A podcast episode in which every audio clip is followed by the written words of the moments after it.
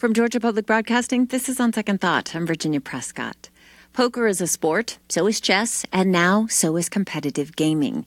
Esports are in fact booming. Market watchers predict revenues to hit 1.5 billion by 2020. And Georgia high schools got the green light to form student esports last year. As the definition of athletes expands, so do demands to treat gaming related illnesses. Dr. Vonda Wright is an orthopedic surgeon in Atlanta who partnered with game developers Skillshot Media to research and treat professional gamers. Dr. Wright has been in orthopedics and sports medicine for more than 20 years, with research and practice in women's health, aging, and musculoskeletal degeneration. I asked her why she took the plunge into the world of esports. Well, you know what? Uh, I have to be honest with you. For a long time, being a doctor who believes that mobility is medicine and all the great research that's coming out that sitting will kill us, for a really long time, I wasn't a fan of esports. Hmm. And I would say, look at our children 30% of them are obese, 17% have diabetes. But the more I looked into it, and I and I thought about what the definition of athlete is. You know, we're playing towards a goal. We're doing it in groups. We're winning something it's not so dissimilar from anything that we traditionally think of. And when and when I did a deeper dive and I saw that these kids have very short careers, 5 to 7 years, and some of them the world-class ones athletes, I hesitated to say it, but you know what? That's what I've come to to really truly believe. They are leaving their games with devastating life-changing injuries the same way you see on a football field or a gymnastics mat. So I thought, as an orthopedic surgeon and someone who likes to think ahead of my time, how am I going to get in front of this and really treat these young athletes like the athletes they are? So do you do you find people kind of cocking their eyebrow and saying, yeah. "Oh, they're athletes"? Yes, you know what, and and in the same way that I did for years, that is still the response. But the fact is, people who are really looking ahead and smart, and even people who really care about taking care of athletes, will want to take care of the neck injuries that these kids are getting, to take care of the shoulder and elbow and hand, to not let six of the top gamers in the world get blood clots in their legs, hmm. which can be devastating. So we really need to take all the amazing things we've learned for sports performance and transfer them to another group of athletes. And I am really interested in it now. And I think we have to do this. It's the right thing to do. So, what are you doing? You are working on preventative yes. or treatment, both of those? So, we know that in traditional athletes, there that there are things we can do to not only help them with performance but prevent injury. We mm-hmm. screen for injury. We look for limitations in joint mobility and in limitations of muscle flexibility. We look at overuse patterns uh, we look at nutrition, sports nutrition, sleep and rest cycles, and we do it really, really well. You know, we know how to create champions by squeezing performance out. What's amazing about esports athletes is that none of this has been done before. Mm.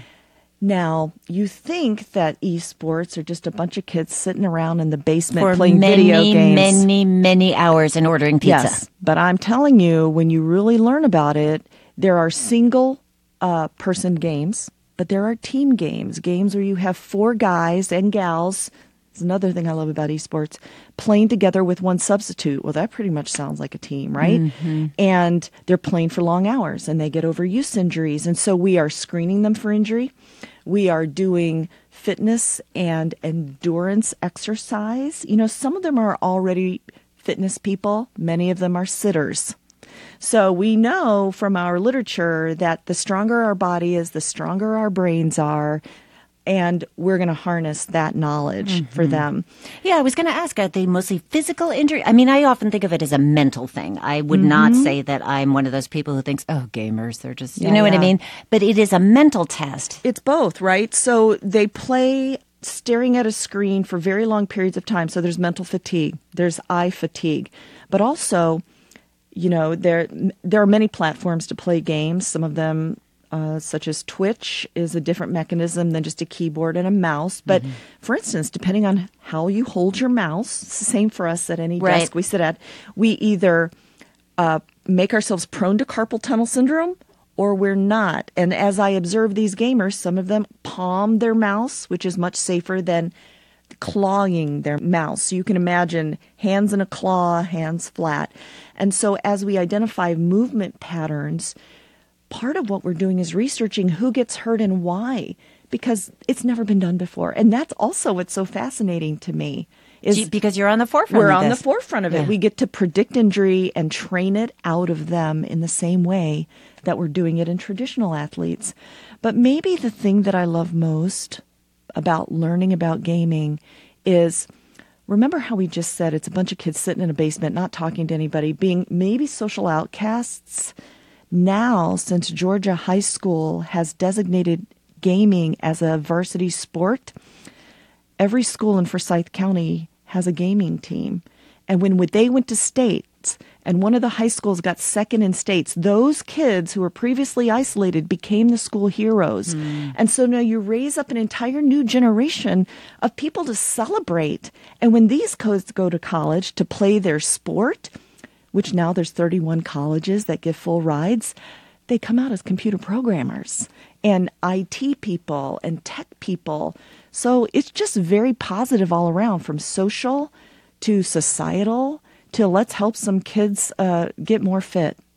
Dr. Vonda Wright is an orthopedic surgeon, and she's also a sports medicine expert. Has been working for a long time in both practice and mm-hmm. also in research of sports medicine. We're talking about esports mm-hmm. and esports athletes getting injuries, how to prevent and how to treat. And you've been working with Hi-Rez Studios in Alpharetta mm-hmm. and Skillshot Media. They develop games. Mm-hmm. So tell me about this collaboration. Yes. And is this feeding you with players? I mean, how does this work? So, you know what? For the first time in uh, Georgia, players have come to the studios in Alpharetta, 90 of them from around the world. Hmm. Uh, on multiple teams playing a game called Smite and a game called Paladins, where in Smite you get to be a god. You know, you get to choose the god you who are. Who doesn't like I know that? who doesn't want to be that. So teams of four with one substitute and 90 from across the world. So we formed this partnership with uh, Todd Harris, their um, their visionary leader, in, they're in Atlanta. they're they? in Alpharetta, mm-hmm. right in our backyard, actually. So um, I said to him, "Hey, let's treat your guys like." The traditional athletes we always do. And he was so into it because he recognizes that these kids, by definition, are doing everything traditionals do. So we, we had one screening where lots of the athletes came in and we looked for injury patterns, just like I told you. What's weak? What's strong? What needs improvement? Um, we talk to them about their injury history, same thing we do with traditional athletes. And then one of the things we've committed to them is my own athletic trainer that I work with every day in my clinic is actually also a strength and conditioning coach. So once a week, we've decided he'll go. And just like we lead community outreach um, fitness programs, we do a couple times a week in mm-hmm. Forsyth, he's going once a week and really teaching them how to prevent injury and get stronger. And I'm really excited to see what we're going to get these kids to because probably the majority have really been sitting in a chair doing this game and could benefit from the from the stamina that we're going to provide them in a fitness. And this is a there's a lot of money at stake here for these professional well, players, isn't there? Well, you know what in the same way that other traditional athletes make a lot of money, these kids can too. You know, mm-hmm. last year there was a huge competition here in Atlanta called Dream Hack, and the prize money was over a million dollars, mm-hmm. which blows people's minds when you think that the winner of the Boston Marathon only gets six figures, not seven figures, right? And now we're not to the place like pro baseball where it's 132 million for 13 years, but you wait. I mean, it is, I believe it's going to happen. And I made the bold prediction in a group of athletic trainers, and it got a bunch of groans that when gaming truly kicks, kicks off as a sport, coupled with our fascination with virtual reality, which currently is possible to stick you and I, can you imagine, into a game? Uh, maybe maybe football as we know it will disappear, mm. and it will become more of a virtual thing. I mean, w- well, I know, well, isn't know, that weird? It is I predicted, and maybe f- uh, uh 15 or 20 years, we're going to weigh physical injury versus virtual. And then if you and I get to actually stand next to one of the quarterbacks and well, who wouldn't want to be in that game, and maybe we'll have to stop playing physical games. Not that I'm advocating that. if they can Let's get me to do a virtual workout, I'll be really, really Let's be clear about this, audience. I'm not. I'm not advocating that we stop moving, but I think technology is going to drive the future of sports. Well, I mean, look, we look back at gladiatorial sports and think, how could they have done that? that That was just barbaric. But now Yes. Mm-hmm. we're looking at a whole other thing. But is it for, I mean, if you look at these games, there are announcers with their Yes. Mm-hmm. headsets, there are cheering crowds, there are big screens, there are timers. It is a sports event. But like professional athletes, athletes, they can be reluctant to talk about their injuries because they might get benched. Does that happen here? Of course, there's a lot of hiding of injury. There's there's gutting it through. There, you know, it's not easy to substitute an e, an e-sport athlete during a game. I mean, somebody's got to sit down in the chair, Right. get up from the chair, and then the game goes on. So I've observed the same issues that we deal with in traditional athletes. We will in esports. One of the things I really want to affect in esports is the way they eat. So I've observed many places that we think sugar is great from the brain for the brain, and and while glucose is the fuel of the brain, a wall of candy and and empty calories is not the way to optimize performance. So, you know, getting these kids into a grocery store and helping them make smart food choices, we call it performance foods, um, is is another aspect of this. Is there any data yet on how many people are injured or how many injuries happen in this field? You know, the good and bad of it is when we did a lit review to look for what's out there, we found two case studies. Now, to put that in perspective, something very common now, like hip arthroscopy or ACL surgery, has millions of citations. So that gives us the opportunity to really find out and publish what people need to look out for. Now, I have a little bit of inclining of what we're going to see because, you know, I'm an orthopedic surgeon. I'm an arthroscopist, which means I am looking at a screen all day, holding instruments in my hand. And the things that arthroscopic surgeons retire because of are some of the same things that these gamers experience, like neck arthritis. Because you're carpal hunched tunnel, over all the hunched over, time. Our hands are playing our And game. thumbs? Thumbs must get a lot of action. It, it depends on the on the platform they're playing, especially if it's a joystick or a game console where you're actually doing the action with your thumbs. You know, there's actually something called phone and gamer's thumb that hand surgeons have to deal with. So it has to do with the joints becoming arthritic and worn out from overuse or the tendons that flow over the thumb joints. So, I mean, you're right on with what can happen. Mm-hmm. Some of the other things we're teaching is how to stretch out the tendons on the palm side of the hand mm-hmm. because their hands are always in a palm down position. And so those muscles get really tight and the ones on the top get weak. And so just reversing, it's like sitting, you know, sitting all day will make your rear end and your core really weak. So um, reversing those motion patterns. And so that's something also we're teaching them. I've introduced can you play these games standing, like standing desks? In standing desks. Can you do it sitting on an exercise ball? And they've told me that that's just way too distracting. but thinking through these options of, uh, of injury prevention so that we don't get to the place where some of the best South Korean players in the world uh, have had career ending tendon pain that they just can't continue at a very young age. And we're going to try to prevent that. so you told us that you've turned around in your vision Mm-hmm. of esports as athletics. Mm-hmm. Do you play games yourself? I do arthroscopy several times a week. Which is not a game. I'm not sure that it's not a game. But I'm hoping that the Smite players will teach me how because I've got my eye on a certain goddess that I want to be. That's so good. Vonda Wright, you are on the forefront. Thank you so much for telling us about it. Thank you for having me. Vonda Wright, an Atlanta based orthopedic surgeon and sports medicine expert, researching, diagnosing, and treating esports injuries. Stay with us for a woman who covered some critical stories for the Washington Post. Now she's writing her own story. Dorothy Butler Gilliam, when On Second Thought continues. Stay with us. From Georgia Public Broadcasting, this is On Second Thought. I'm Virginia Prescott.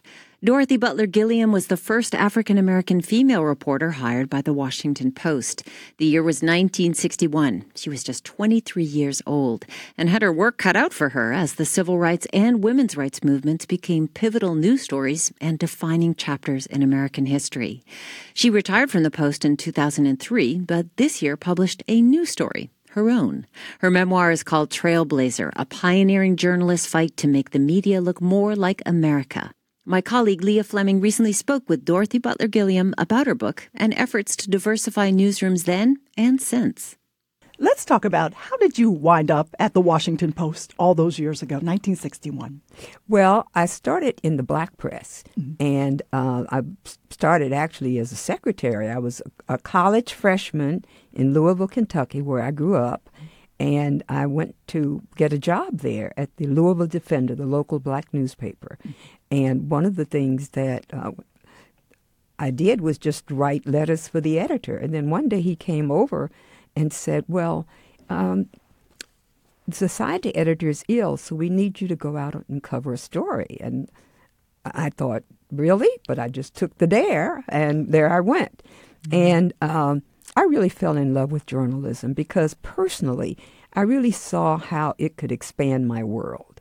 Uh, uh, just me, just covering, you know, the small black middle class in in Louisville mm-hmm. showed me uh, how different people live, and uh, I learned so much. And he continued to let me write. Uh, I ended up wanting to go and major in journalism, so I went to Lincoln University in Jefferson City, Missouri. But um, I still had this dream. Remember, the civil rights movement was going on. It was before the women's movement, but you know, I was we were being pushed as as young black people to you know, walk in some of these doors that were that that had not that had been previously closed. Mm-hmm. And uh, so I, I, went. I went to the Columbia Journalism School after I finished undergraduate school, and um, it was just routine for the Post to come to Columbia to interview people. And the editor said to me, he said, "Well, we're interested in you, but you don't have any daily experience," and that was correct. He said, "But if you ever happen to be in Washington." come by and meet our managing editor. Mm-hmm. Well, I just happened to be in Washington. that's a few weeks after that. And I called him and I said, I'm here. And he said, come on by. And um, the managing editor uh, asked why I was there. And I said, well, I'm about to go to Africa.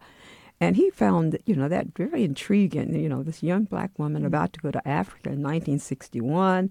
You know, Africa is just on the threshold of minor change but the, you know, it was it was uh, intriguing to him. He said, "Well, why don't you send us some stories from there?" And I did. Mm-hmm. I don't think they ever published them, but I think it let them know that I could write. Ah, and what were you going to Africa for? Just to experiment, just to see? No, it was part of a, a program called Operation Crossroads Africa, started by a minister from Harlem, who several years before, and what he did, he would take America, American students and they would work with an equal number of African students.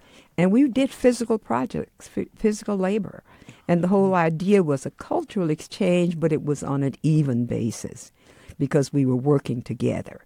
And uh, so I spent two months in Kenya, and that was, uh, you know, one of the changing moments in my life. Mm. So when you got back, that's when they hired you. That's when they hired me. Uh, after I had written some stories from Africa and sent them to them. Uh, so what was that like going into the newsroom uh, in your in your early days, your first days, and being the only black woman and one of just a, a small handful of people of color in the newsroom? Right. Well, my the professor at Columbia had kind of prepared me for it. He said, "You have so many handicaps, you'll probably make it." And I thought at first, you know, today that would be considered racist yes, and sexist, you know. Mm-hmm. But at that point, it was, uh, you know, he. I think he was just trying to prepare me for the challenges, and so uh, I, you know, I, I expected problems. Let's put it like that, mm-hmm. and I got them. Uh, you know, there were still, you know, some, the the night editor who called black deaths cheap murders. Um, we aren't going to put them in the paper. Those are just cheap murders, cheap deaths.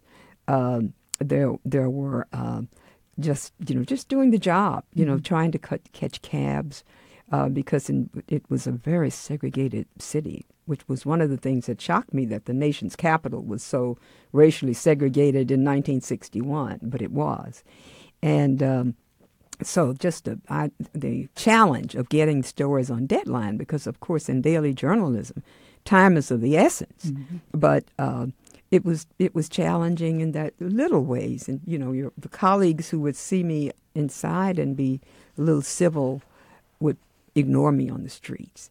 And at first, it was just you know like it's just humiliating. I mean, what what is it about me that, you know? And then I knew, of course, that it really wasn't about me, but you know, it felt like it mm-hmm. uh, because of the racial uh, segregation mm-hmm. and uh, of the of the city and of the nation. Mm. So we're living in a time right now where mental health care has become more normalized. Before this time, though, before it became normal, did you ever t- think about talking to a mental health professional about what you were going through? Because certainly that does what you experienced cause, I think, some kind of emotional trauma. Mm-hmm. You know? Yeah, it did, and uh, I did. I, I really was happy that I was able to to work, you know, with the therapist at times. Because mm-hmm. didn't uh, you have anxiety attacks? I thought. I, yeah, yeah, yeah. You experienced. That. Yeah, and I think you know, in many ways, that was those were the early days uh, when you were able to really work with the therapist and kind of help understand what was going on that was beyond you. Uh, uh, things for which you had no previous experience. And mm-hmm. I would sometimes feel, you know, very upset that uh, I had to use the creative energy that I wanted to put into my stories, uh, you know, really uh, working in order to, uh, you know, just do the job mm-hmm. and, and do all that the, the, the job just demanded. I mean, I can remember going into uh, before I did some of the uh, reporting that I really enjoyed most. I would go into some of the white neighborhoods and interview people, and you know, I walked up to a door to go in with my notebook and all of this, and the doorman said, "You can't come in this way. The maid's entrance is in the back." And uh, you know, so I had started the morning out as a reporter, and before, before you know noon, I'm having to defend myself in terms of somebody who is, you know, putting me in another category. You know, I feel like I'm sitting with a therapist at some point as a as a fellow black woman journalist, and I and I, I just have to ask you this because this is my experience. I come into the newsroom, I'm on the air reporting very painful things sometimes about uh, people that look like us and uh, their stories and there are just times when I either want to cry or I want to scream. I'm so angry, and I, you know, I have to uh, maintain. I have to divorce myself. But then I leave, you know, and I go home, and that's when you know the process begins of some sort of emotional healing to come back and do it again the next day. I'm wondering. Uh, what did you do back during those times? Because you were going through the civil rights movement um, and the women's movement, you saw a lot of painful things and, and had to report on them. How how did you handle that, and, and what advice do you have? Well, uh, I think I didn't always handle it that well. Mm-hmm. Uh, one of the things uh, that uh, I did, I learned to kind of eat to painful emotions. You know, uh, that was not a healthy thing to do, but I mm-hmm. think a lot of people do that. You know, that business of uh, self care in the midst of our business mm. is really important.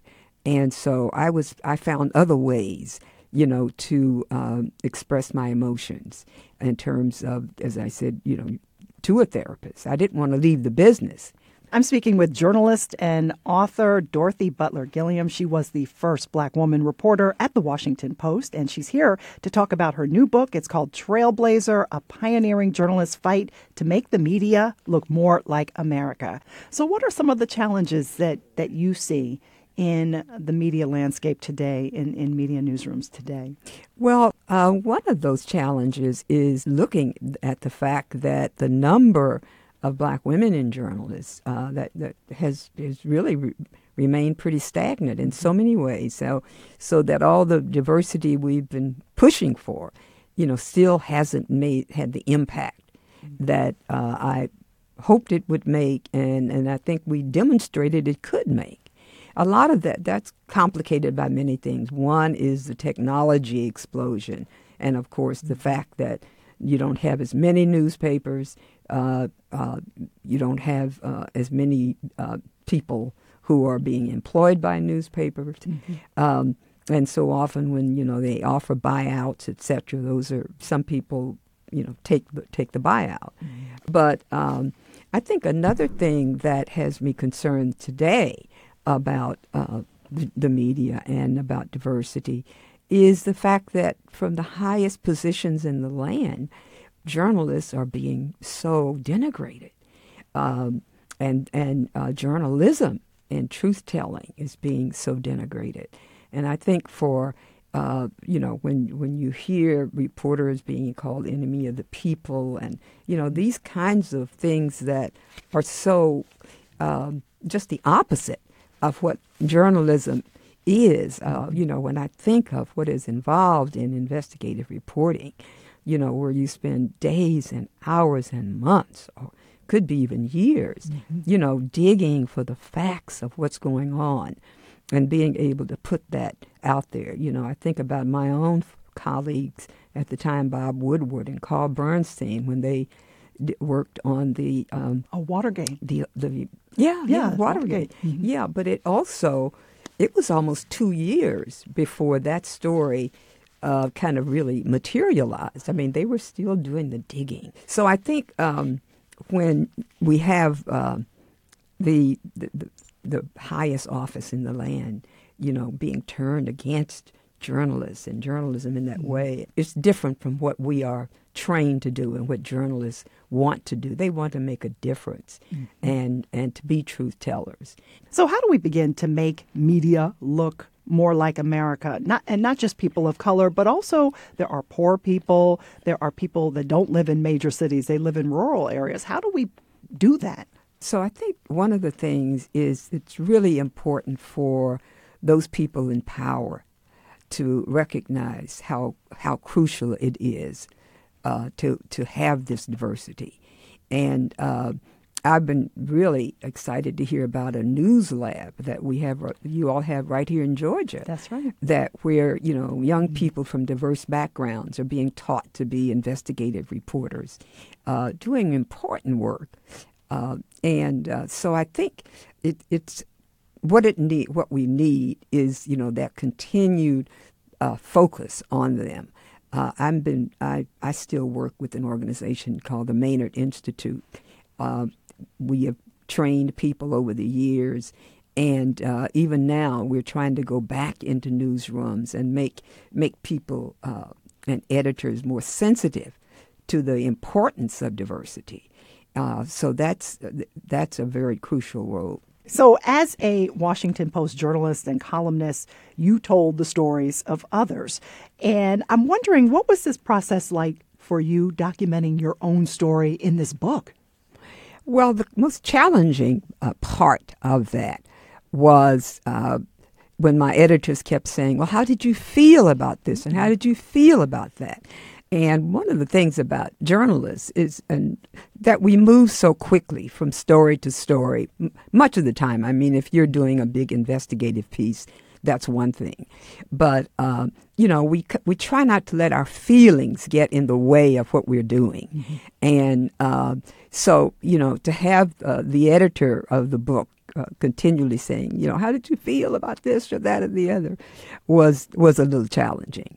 Uh, it doesn't mean that you know you don't have emotions, but mm. it does mean that you know you learn to work around that. Uh, it's interesting. I was watching uh, uh Book TV the other day, mm. and uh, Bob Woodward was in, uh, actually interviewing two women who had written a book that really laid out a lot of the sexual abuse of, of Harvey Weinstein. Mm-hmm. And these women were talking they how many years they had dug to really tell this story.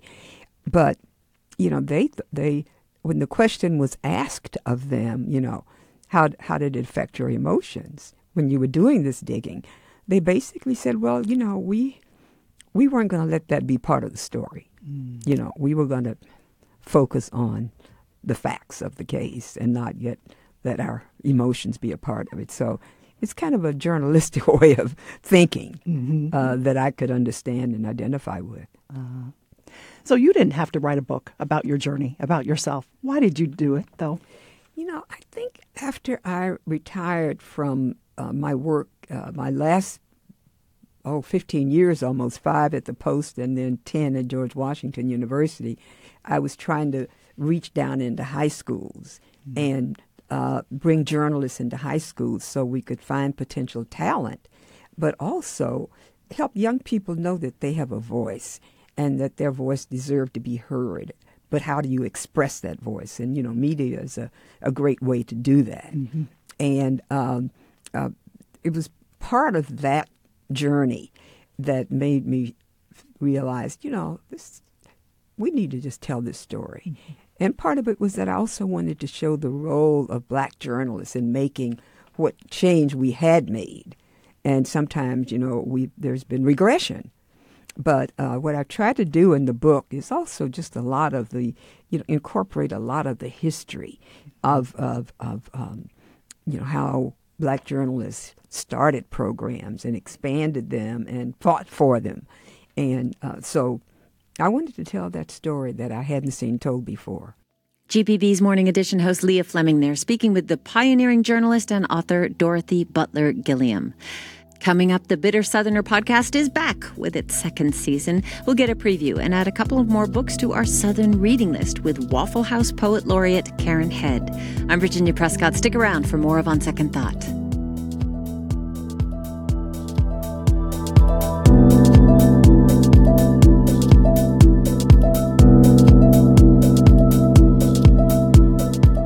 We're back with On Second Thought from GPB. I'm Virginia Prescott. The Bitter Southerner podcast is back. Its season two premiere is freshly out wherever you get your podcasts. Host Chuck Reece got some help kicking off the first episode from the so called liberal rednecks of the comedy circuit. Trae Crowder, Drew Morgan, and Corey Ryan Forrester travel the U.S. as the Well Red, that's R E D, comedy tour. And they need no further introduction because Chuck let them introduce themselves. I'm Trae Crowder. I grew up in Celina, Tennessee, and uh, one thing that everybody in Celina liked to say because it was true was that we have more liquor stores than traffic lights. My name is Drew Morgan, and I'm from Sunbright, Tennessee. And the uh, fake myth that everyone knows is fake, but still spread to little kids, is that. Uh, a black man was up on Pea Ridge taking a pee, and that's how it got its name. And the sun came up, and he said Sunbright, and I have no idea why he was black in the myth. There are no black people there.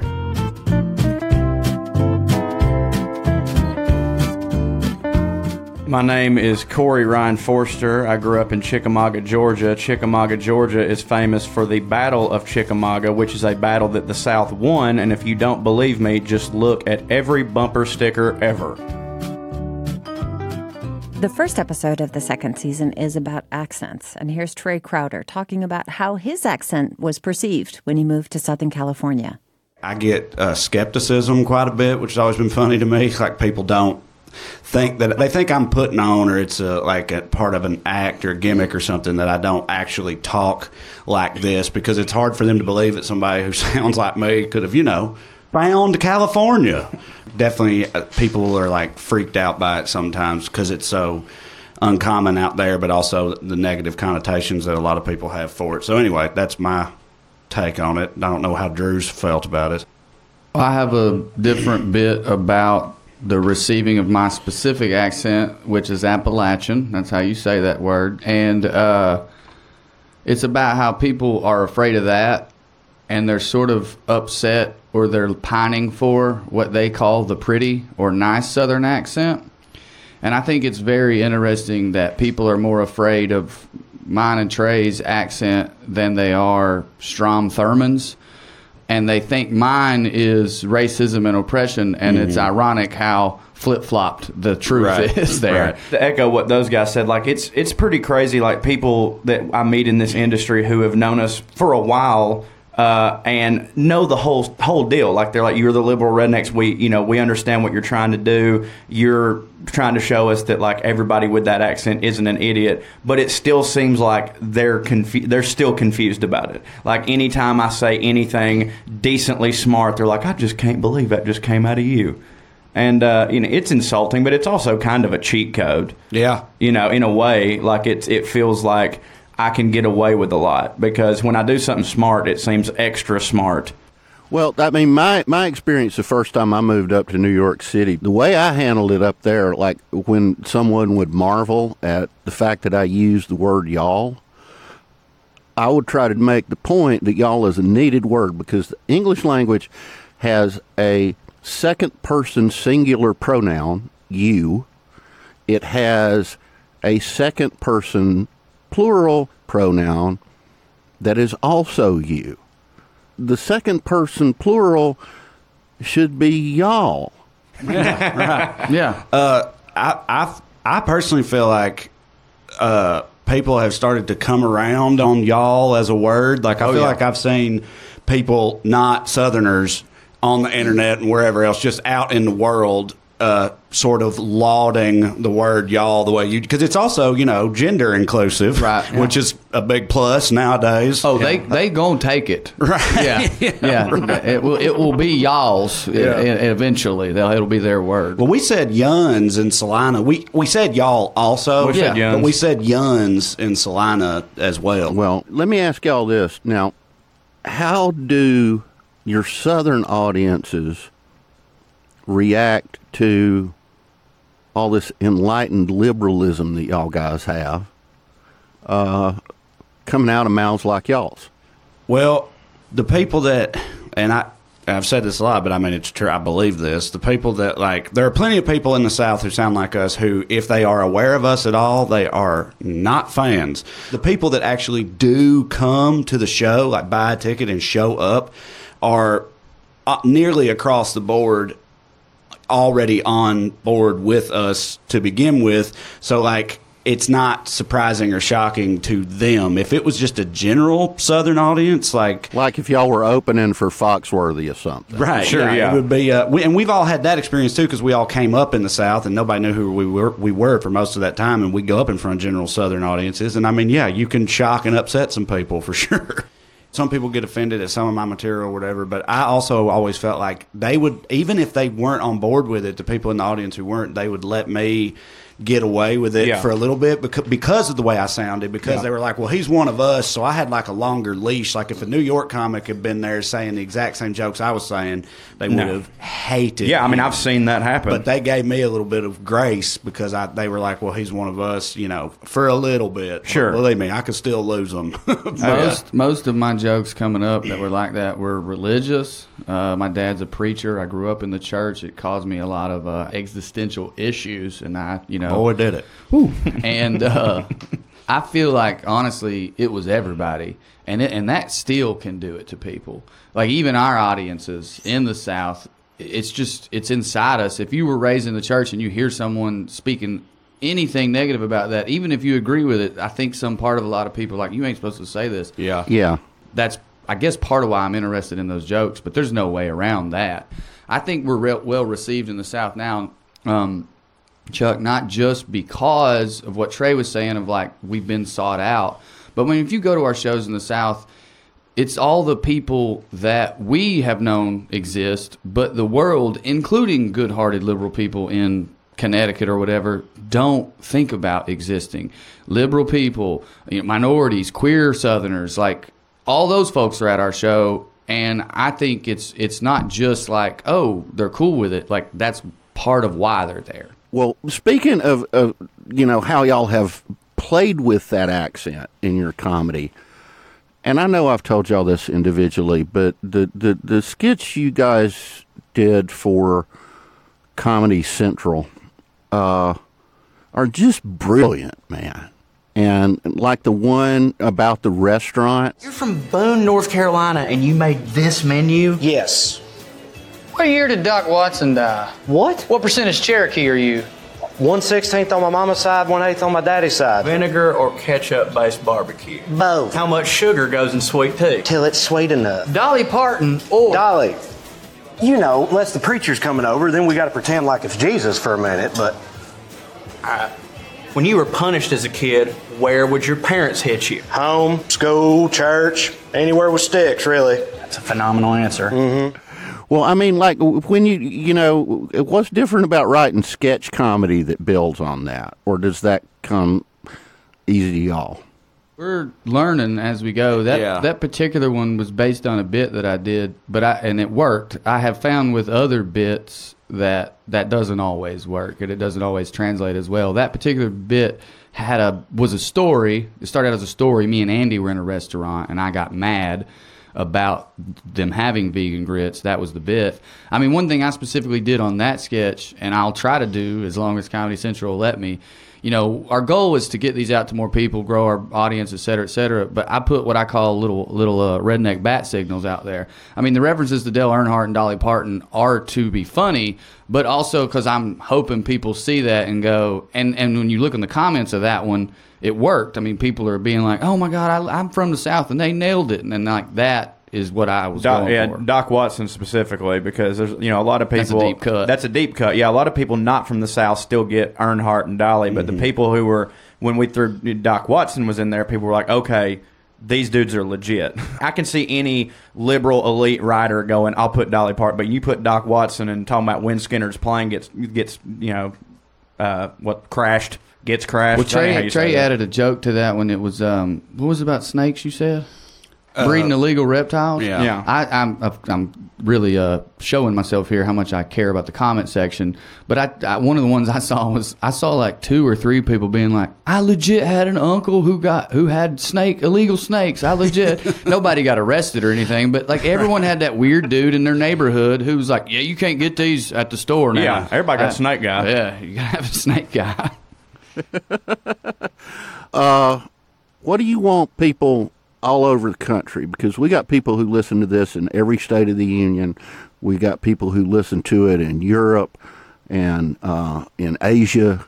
What should those folks know when they hear a Southern accent? I want someone to hear a Southern accent and know that um, that we are as diverse. We're not a monolith. We are as diverse as any culture.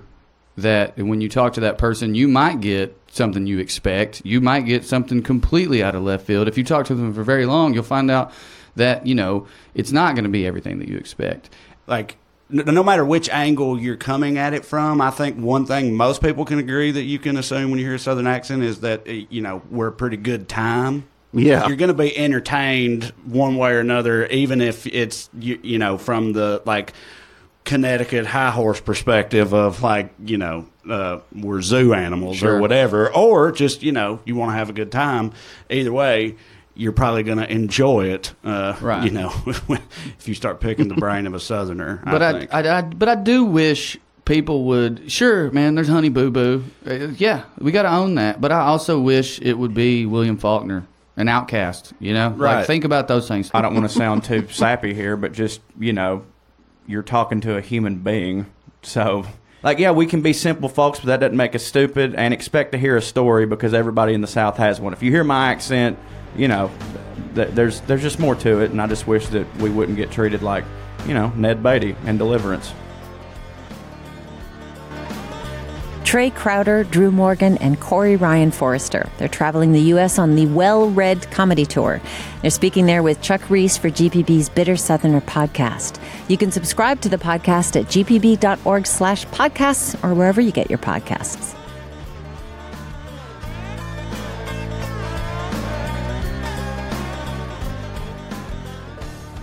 Karen Head is executive director of the Communication Center at Georgia Tech and Waffle House Poet Laureate. That's right.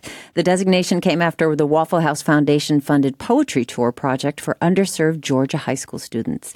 Karen's newest collection of poems is called Lost on Purpose. She stopped by on Second Thought to share her recommendations for our Southern reading list. We invite authors and readers to talk about books that define and reflect the South. I think that often people think quite a lot about Southern fiction, but they don't necessarily think about Southern poetry. And we have a long history of really fantastic poets in the South.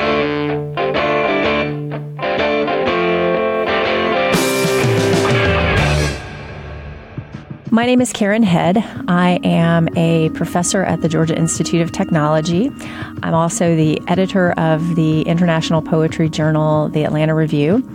And as of late, I think the thing I'm sort of most known for is I am the poet laureate of Waffle House. The first book that I chose for the Southern Reading List is a little bit of a cheat. It's actually a series of poetry anthologies called the Southern Poetry Anthology. They are in their eighth edition of that. But if I had to pick one of them, I'm going to pick the Georgia volume, volume five. And what I love about the Southern Poetry Anthology series is this series, um, because it's multi volumes, does a great job of going state by state and telling the history of that. Um, so you get a lot of poets who you know, are more historical, but you also get contemporary poets. And so it's a great way to dip your toes in, uh, read a handful of poems by different poets, and uh, and find out who you who you really like and want to go investigate more. So the as I said, the series is now in eight volumes. So there are quite a number of states that have been done. I think South Carolina, Tennessee, Texas, uh, Appalachia. Um, so um, yeah, I think it's uh, I think it's a great it's a great collection to check out. So the second book that I chose, I chose because um, Pride is actually a, a, big event here in Atlanta, and I uh, wanted to have a diversity pick on my list, and I decided to go with uh, a gay author. Um, his name is Collin Kelley. Uh, his collection, Render, which came out from Sibling Rivalry Press, um, is a fantastic collection of poems about growing up in the South. Um, he's from just south of Atlanta um, in Fayetteville. And it also has uh, a reference to the artist uh, photographer Sally Mann, and there is a um, an exhibition of her work that's going to be at the High Museum, and he's been invited to come and read poems. And so it seemed like uh, an excellent collection for people to be checking out right now because you can also go to the High and see Sally Mann's work. And um, he um, he has a, a, little bit a little bit more uh, popular culture feel to a lot of his work, and I think that makes it sometimes a bit more accessible to people. He's he's a poet, but he's also a really great storyteller, and so um, we get a lot of flavor of of place and time and popular culture throughout his work, and so um, I'm a I'm a big fan.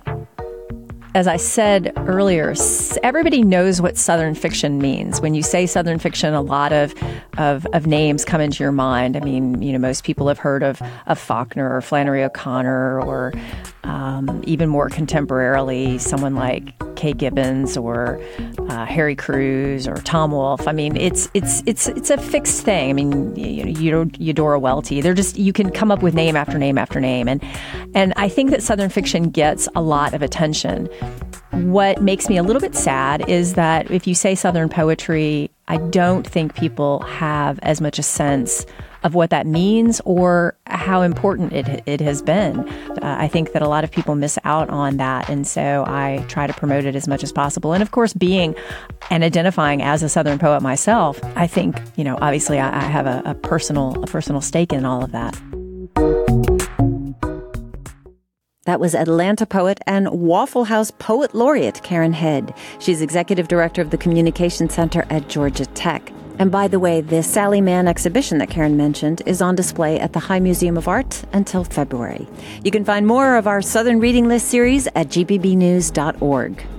On Second Thought is produced by Amelia Brock, LaRaven Taylor, Priya Mahadevan, and Jake Troyer. Jesse Neiswanger is our engineer. Our interns are Jessica Lowell and Alexis Thomason. Don Smith is our Dean of Grammar. Amy Kiley is senior producer. Executive producer is Mary Lynn Ryan. Our theme song is by Alex Crispin and Marshall Ruffin. I'm Virginia Prescott. We won't be on tomorrow because of the impeachment inquiry hearings going on, but you can catch us anytime with the On Second Thought podcast from GPB.